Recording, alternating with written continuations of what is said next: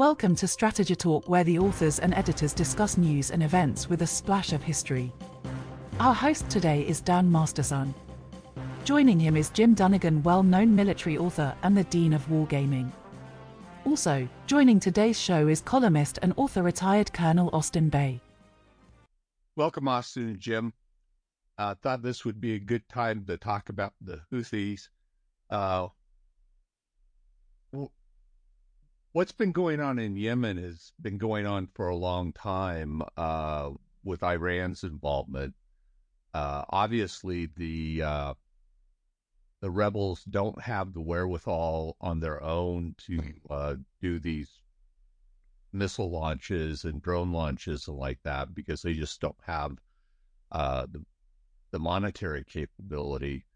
Uh, Yemen's one of the poorest countries in the world and in the in the Arab uh, it's one of the poorest Arab countries. Jim, what is their motivation for doing this? And why has it taken the U.S. so long to respond?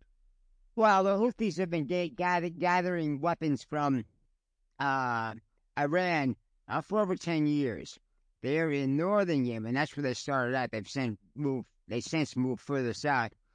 And what Iran wanted them to do was use the missiles. We're talking long range missiles and shorter range stuff uh, to fire on the uh, Saudis. Now, the longer range missiles could actually hit uh, oil facilities in um, in uh, on the on the uh, Red Sea, the Red uh, the Gulf Coast uh, that belong to Saudi Arabia and the United Arab Emirates.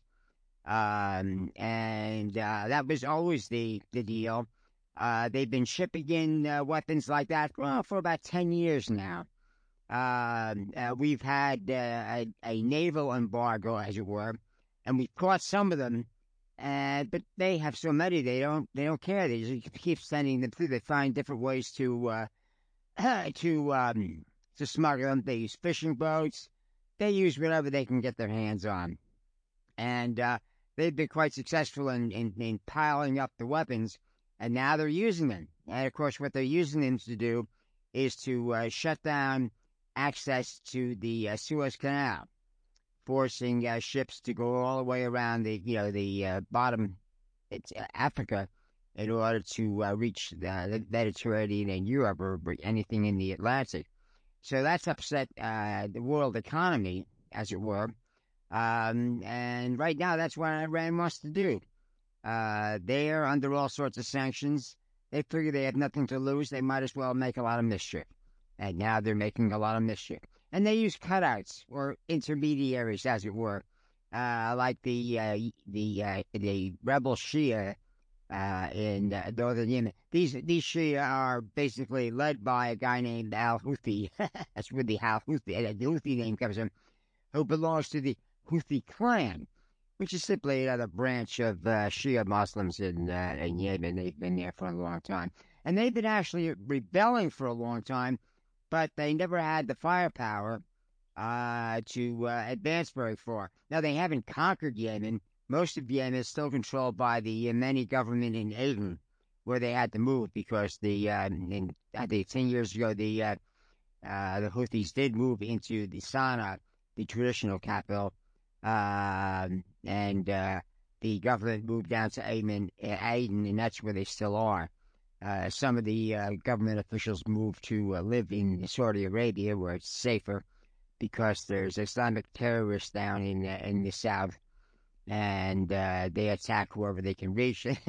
and and the most convenient people to go after are the um, uh, the uh, the the government officials who are you know uh, using Aden as their temporary capital. So it's a mess that's been a long time in the making.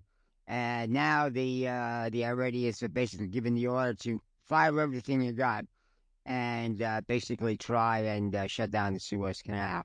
Which, if they do that, they hurt Egypt, which that brings in about ten billion dollars a year in uh, transit uh, uh, tariff, you know, tariff, uh, you know, payments to get through the Suez Canal. and uh, and uh, they're basically doing whatever they can to uh, to screw up world commerce. Uh, they're making a point that they're very powerful, and they don't have to do the dirty work themselves. They have others who can do it for them.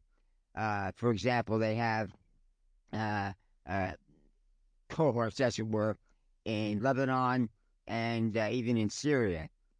So the Iranians are basically flexing their muscles and uh, shooting everything in sight. Austin? The reason the Houthis are in this is money. The Iranians have it. They have it because they're a petrostate. The other reason is geography. They're on the Bab al Mandab, which is a, the strait connecting the well, Gulf of Aden, but the Indian Ocean to the Red Sea, and ultimately uh, the Suez Canal to the Mediterranean. And the Iranians have the uh, control of the Strait of Hormuz, which is the strait connecting the Persian Gulf and all of the all the tankers leaving the Arab oil states and Iran as well, sailing into the Indian Ocean, either going to Asia or going to Europe, and they're they're choke points, uh, classic maritime naval choke points where you can shut off or close the uh, one of the one of the seas. In this case, the the Red Sea can't quite totally close it uh, but they can certainly threaten it. And one of the key elements in global uh, sea trade is uh, maritime insurance, marine insurance. And uh, you have to insure the ship, the crew, uh, the cargo, and the rates are, are very, very carefully uh, calculated, they're based on really threat, threat from weather and and sea conditions, uh, also, but then threat from uh, pirates or terrorist attack. And that's the way the Iranians can uh, uh have economic effect beyond just uh, playing on the uh, price of oil. And the Houthis fill the bill for shutting down the Red Sea and closing the Strait of Hormuz without having the Iranians going in and actually taking taking Suez from the the Egyptians. Uh, it's it's also it's war on on uh, Israel. The Houthis provide another front for attacking Israel, and you've seen that with uh, them firing ballistic missiles uh, at uh, really in Sinai Peninsula. They hadn't hit Israel, but part of one of their ballistic missiles landed in uh, Egyptian Egyptian Sinai. just they're doing the same thing from the south that essentially Hezbollah does from uh, the north, from uh, Lebanon, opening a, a, proxy front against Israel. Now, the Houthis are also the back door to Iran's other enemy, which is Saudi Arabia. Now, it's across the Persian Gulf. Iran can confront the Saudis straight on, but if they do that, well, it's it's not as deniable as it is having the Houthis pick on uh, Saudi Arabia's back door, which is what Jim was talking about uh, uh, the Houthis controlling Sana'a and the Yemeni government now being down south uh, uh, in Aden. That's uh, it, it's a it's a front against the Saudis, and the Houthis have been willing to do it because they get weapons. They do get to control that northern segment, uh, their area uh, of Yemen, and they have control over really what is the second major port in Yemen, and I've always mispronounced it, but it's like Hodeidah. The other one is Aden itself. Uh, it's uh, Hodeidah. I got yeah. it right. In fact, yeah. no, I, have done it, but it's uh, that's uh, uh, that's the been the primary port for bringing in World Food Program food for all the millions starving in Yemen. And I, I wrote an essay on this ten years ago about the Houthis ripping off World Food Program food. Uh, it, strategy page had tons of material on it.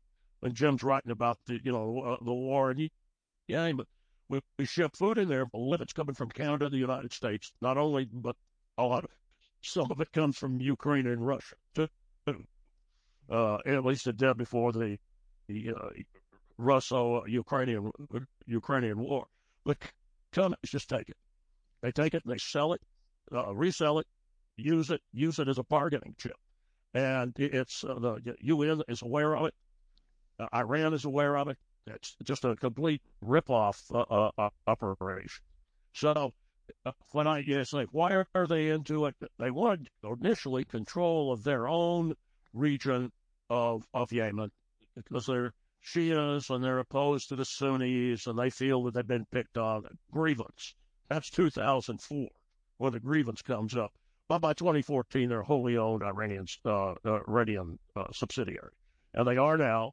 Uh, there's no way they can take on the Royal Navy and the U.S. Navy and the, the French Navy without backup from uh, the, the Iranians. And we have, I'm talking about we, the U.S., but also the West, have acted with quote unquote restraint against these characters.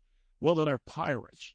And, you know, we could, you know, do pinpoint strikes. The U.S. has been doing that really on and off for the last week to 10 days, but uh, the, the, there are so many weapon system choices that we have, including dropping standoff JDAMs on every single launch site they've got and turning them into craters by 2,000 pound uh, directed smart bombs. Uh, well, we haven't done that. Uh, we can do that. And that is what, uh, when we talk about reestablishing deterrence vis a vis some of these Iranian proxies, that's what it's going to take. So, Jim, why would, what was the motivation for the West taking so long to react? Well, they, they hope they, they hope they can talk uh, their way out of it. Uh, nobody wants to go to war with anybody else. It's expensive. Uh, the United States, especially, uh, has enormous firepower. Uh, for I, believe we have one of those uh, Ohio class submarines, which was converted into a missile submarine. It carries 152 cruise missiles, and so they obviously have a lot of firepower. They've only been used a couple of times, and it works. You know, most of their, their cruise missiles launch and hit the target. Um, but you know, if you're up against an enemy who is uh, insistent on, on continuing as long as they can, and they can go on for a while because they can move their weapons around. We've hit some of them. You know, you you, you fire a missile and uh, you watch. If you watch, if there's a secondary explosion, that means you've detonated some of their Western uh, weapons on the ground but often there is no secondary explosion. So, you know, it's whack-a-mole, as it were. Um, but the uh, the Iranians have basically uh, convinced uh, the uh, the uh, Shia in uh, Yemen to use every use everything they got, win a glorious victory. Now, the the Shia in in Yemen basically say they want to hit Israel. But none of these weapons have come anywhere near Israel. So, I mean, Israel at best is, uh, you know, uh, uh, uh, how shall I put it, sniping with uh, Hezbollah in Lebanon. That's another uh, uh, uh, Shia militia. But there's not much action going up on up there either.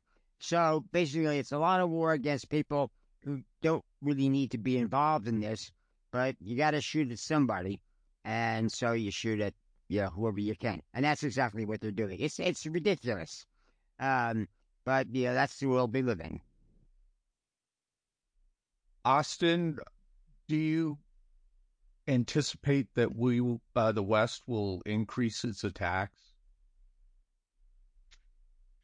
Uh, now, Dan, do I? I anticipate it. I, I, I think it's absolutely necessary that wanted uh, uh, attacks on every Houthi site and every suspected Houthi launch, launch site. Jim says it's it's whack a mole and they move things around, but every we've got more JDAMs than they have launch sites. And I'm, I'm talking about 2,000 pound uh, smart bombs that you can drop standoff distance and just turn the entire area into uh, a series of craters. Eliminate all of them? No. But it's going to knock out Iran's big investment in giving them ballistic missiles and uh, uh, rockets, weapons, and the like. Uh, you're going to have to go after some of their uh, seacoast sites, like where they've got, you know, their their speedboats and Heck, they've still got at least one, it may be two, but it, that uh, ship that they uh, took, uh, and it's it's near uh, a picture of it uh, on the web a couple of days ago with uh, uh, new Houthi volunteers training on its deck. It turned it into a propaganda show. Here we took this ship, supposedly uh, carrying weapons, and turns out I think it was carrying uh, some sort of vegetable oil. That's what it was, or it had been. I mean, it was not carrying fuel, but there it is. That that that ship needs to be recovered. Now that's a different kind of operation than the one I'm talking about, where you, you just stand off and and litter the desert with uh, 2,000 pound bombs. The recovery operation of that puts SEALs, uh, Marines, Special Forces uh, at, at, a high risk because uh, who knows what they've done with the, the, the ship, uh, probably rigged it with explosives uh, as well. But so that those kind of operations need to be not only uh, they need to be on the, the, table, they need to be planned for. And the other thing is is that you need to beef up. That we've begun doing that, uh, beef up escorts for ships, going moving through the Red Sea right now and uh, this is as of three days ago. Uh, it's several major shippers have decided they're going around the Cape of Good Hope down around Africa because they don't want to put up with the uh, risk to their crews, risk to their cargoes, and the absolute spike in uh, maritime insurance that it takes to go through the Bab al Mandab and, uh, and Red Sea now.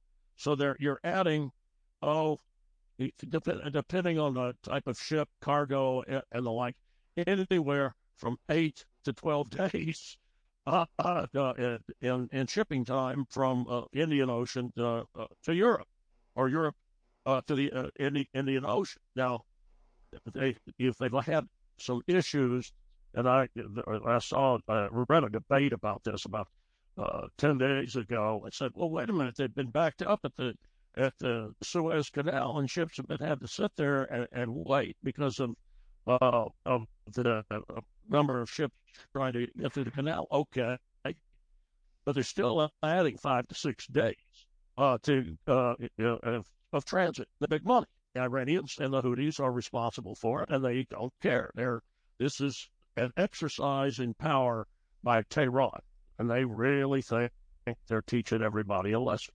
Uh, they need to be penalized. They need to be penalized heavily. Their proxies need to be penalized, and ultimately, Iran needs to be penalized. So, do I foresee an attack on Iran? No, not not with the West as it is now. Uh, but uh, I, I could see it if you really want to go to the trouble uh, just to solve the problem. You got to stop solve the problem in Tehran. Jim, what are the efforts that are involved with interdicting the supplies coming into uh, Yemen? I mean, is it possible to shut that down? Well, if you put enough warships there on the patrol off the coast, you can, and that's what's happening now.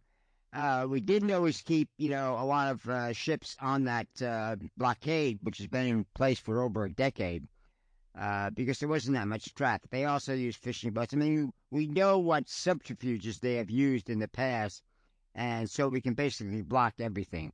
We can shut it down. But, you know, it's basically closing the barn door after most of the horses have gotten away.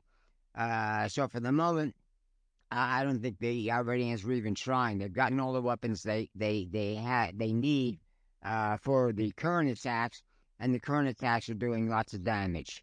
Uh, the uh, the uh, Egyptians are suffering, which pleases the Iranians, and uh, they've basically shown the world that they can basically shut everything down. Now they're not going to shut down the Persian Gulf because most a lot most of their oil comes out through the Persian Gulf. They need the money. Now they're under sanctions. Uh, they have they the uh, they have problems, you know, selling it. They sell it at a discount, but that's their major export item. Uh, the economy requires it. The Iranian economy is in a, in a lot of trouble. They've been having uh, protests, people on the streets, for oh, a couple of years now. Uh, there are several issues, not just the uh, the economy. People aren't getting enough to eat. Uh, the, uh, inflation is very high. Unemployment is high. Uh, Iranians are not happy, and they're protesting, uh, but that's about all they can do. Uh, so you know, uh, the Iranians, the Iranian government is run by you know clerics. It's a religious dictatorship, as it were. And as far as they're concerned, whatever they do is is done in God's you know name, Allah. Allah commands us to do this, and you can't argue with Allah. So you've got a bunch of fanatics, you know, doing all this and uh, sure, you know, you can uh, you can attack them. Uh, we've already sanctioned them, um, but you know, you're not going to stop them overnight. Uh, it's going to take a lot of firepower over a period of time uh, to put a dent in their capabilities. And once their capabilities are degraded, there's not a lot they can do. But Iran is is basically because they're run by these these uh, these clerics they're not inclined to make any uh, compromises. they have the IRGC, the Islamic uh, Republican Guard Corps, which is their sort of, you know, uh, regime protection service. Uh, they've killed hundreds of Iranians who continue uh, protesting even when they're ordered to stop. So they're at war with their own people, and so far their government's winning. So, you know, it's a, basically a, how should I put it? a, uh, a, a, a war against everyone. Everyone's fighting everyone, and everybody's losing. And the Iranians don't care because, like I say, they're on a mission from God, and God tells them what to do, and they're doing what God wants them to do. So, yeah, they must be doing okay. It's insane, but that's the Middle East for you. Austin, your thoughts on interdiction? we uh, have had some successes. There's been an international coalition at times trying to enforce an arms embargo. Uh, we've had several, several times Iranian uh, covert shipments have been uh, intercepted.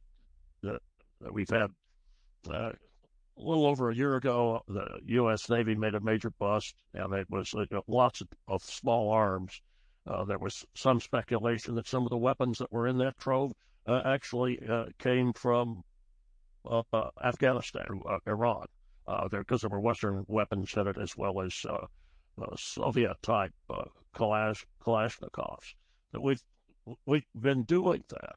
Jim's right. You can tighten it. There are a lot of ships around there, but there's also the great smuggling operations and uh, they're, they're crooked. You can ship it through Oman if it's uh, tougher for them to do that because they're going to have to come through uh, a territory that's controlled, uh, Yemen that's controlled by their opposition, that's con- uh, controlled by the government, but by the Yem- Yemeni government.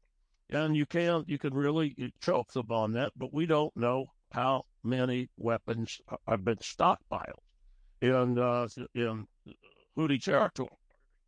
That's why you need to be bombing them and, and taking out, you know, taking out their supplies if we can, if we can identify them. And I think we can pretty much do that.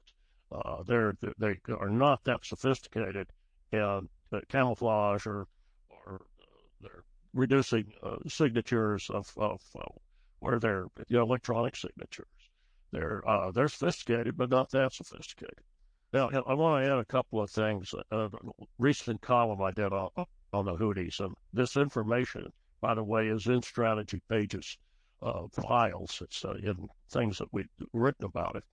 Several times when there have been negotiations about withdrawal or changes, I mean, peace negotiations between the Houthis and the government, the, or the Houthis or the old Saudi and Emirati uh, coalition that was and they're fighting.